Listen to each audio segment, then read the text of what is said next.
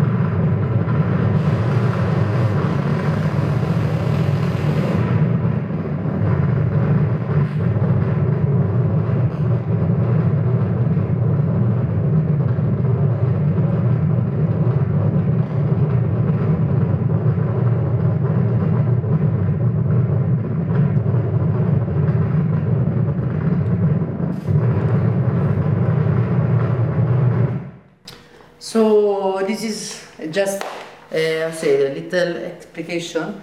And the, the image and audio you're going to see after in the necrobiopsy video is really um, I don't use post-production with that video. I really do with just microscope light and the music is generated to the sample.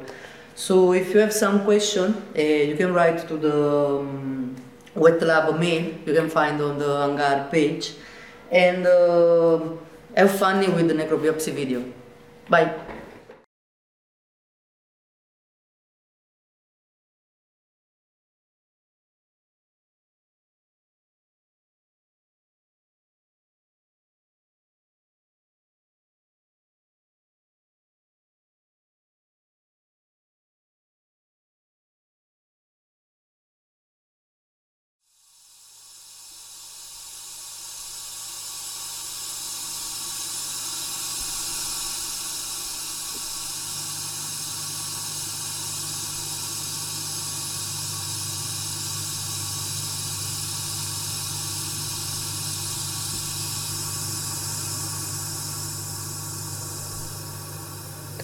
present times, in which catastrophe and disaster seem to be the only possible scenarios in near futures, these times in which the visible ecosocial alternatives seem to have come to an end, we find it crucial to generate new narratives, new stories about possible livable futures able to challenge our present ways of living and how we relate to each other and the other living beings that inhabit planet Earth. Why do humans pretend to be healing a damaged planet and don't realize that it is the planet the one who is taking care of ourselves?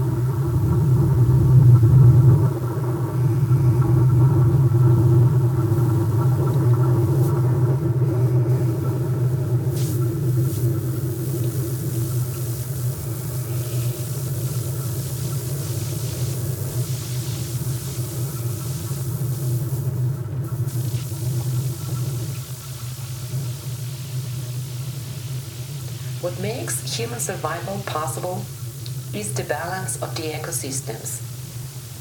It is not that humans are destroying the planet, but rather it's that our waste supply are generating waste that the planet needs to rebalance in its cycles of matter and energy.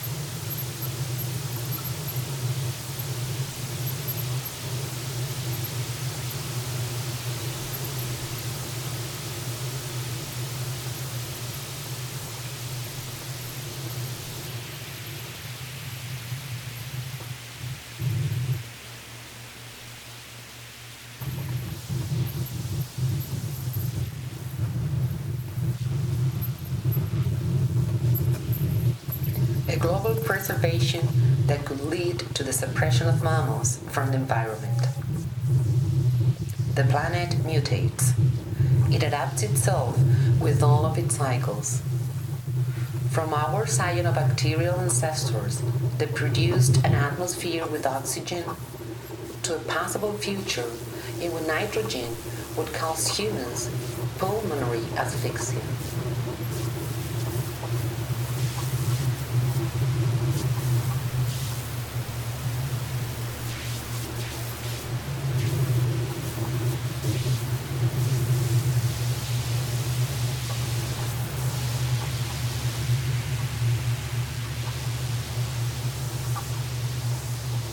The planet existed prior to us and would continue to exist without human beings.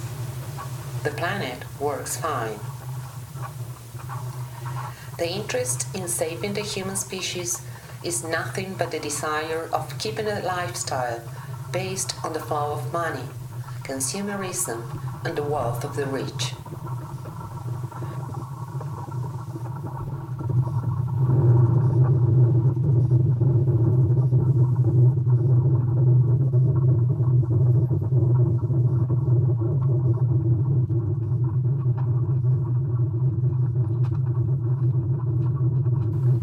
How can we get rid of this artificial idea we have of wildlife enclosed in nature reserves? How can we abandon the illusion of a convenient nature in which mosquitoes don't bite and viruses never kill?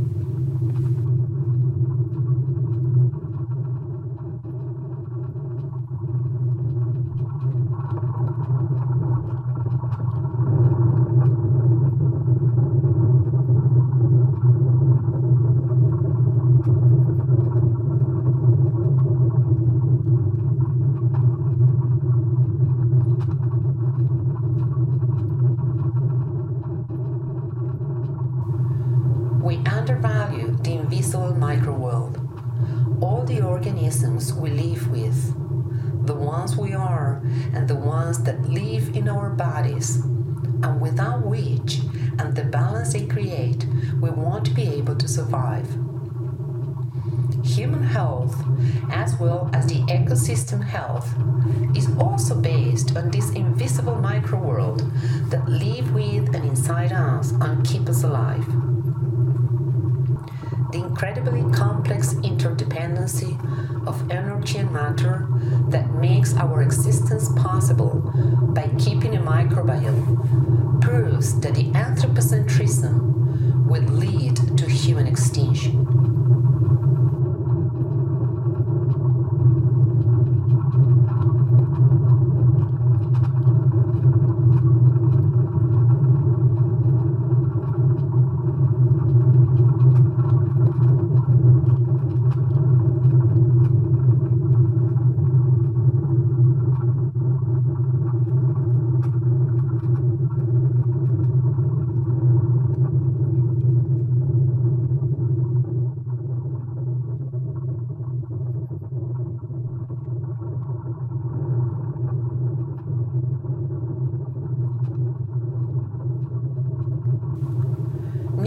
Microbiopsy is a future without humans, in which our self indulgence, inflated by our ego, will have led to our extinction. A narrative in which the remains of human cells and their physiology have been ingested by protists, generating metahumans in the form of AI organisms without sex, dualisms, or binarisms, genetic necrophiles, terrestrial aliens, errant communities, beings that have always been there in the shadows of humans, which will turn out to be the protagonist of the microbiotic history. Earth will not die because it is a mutant being.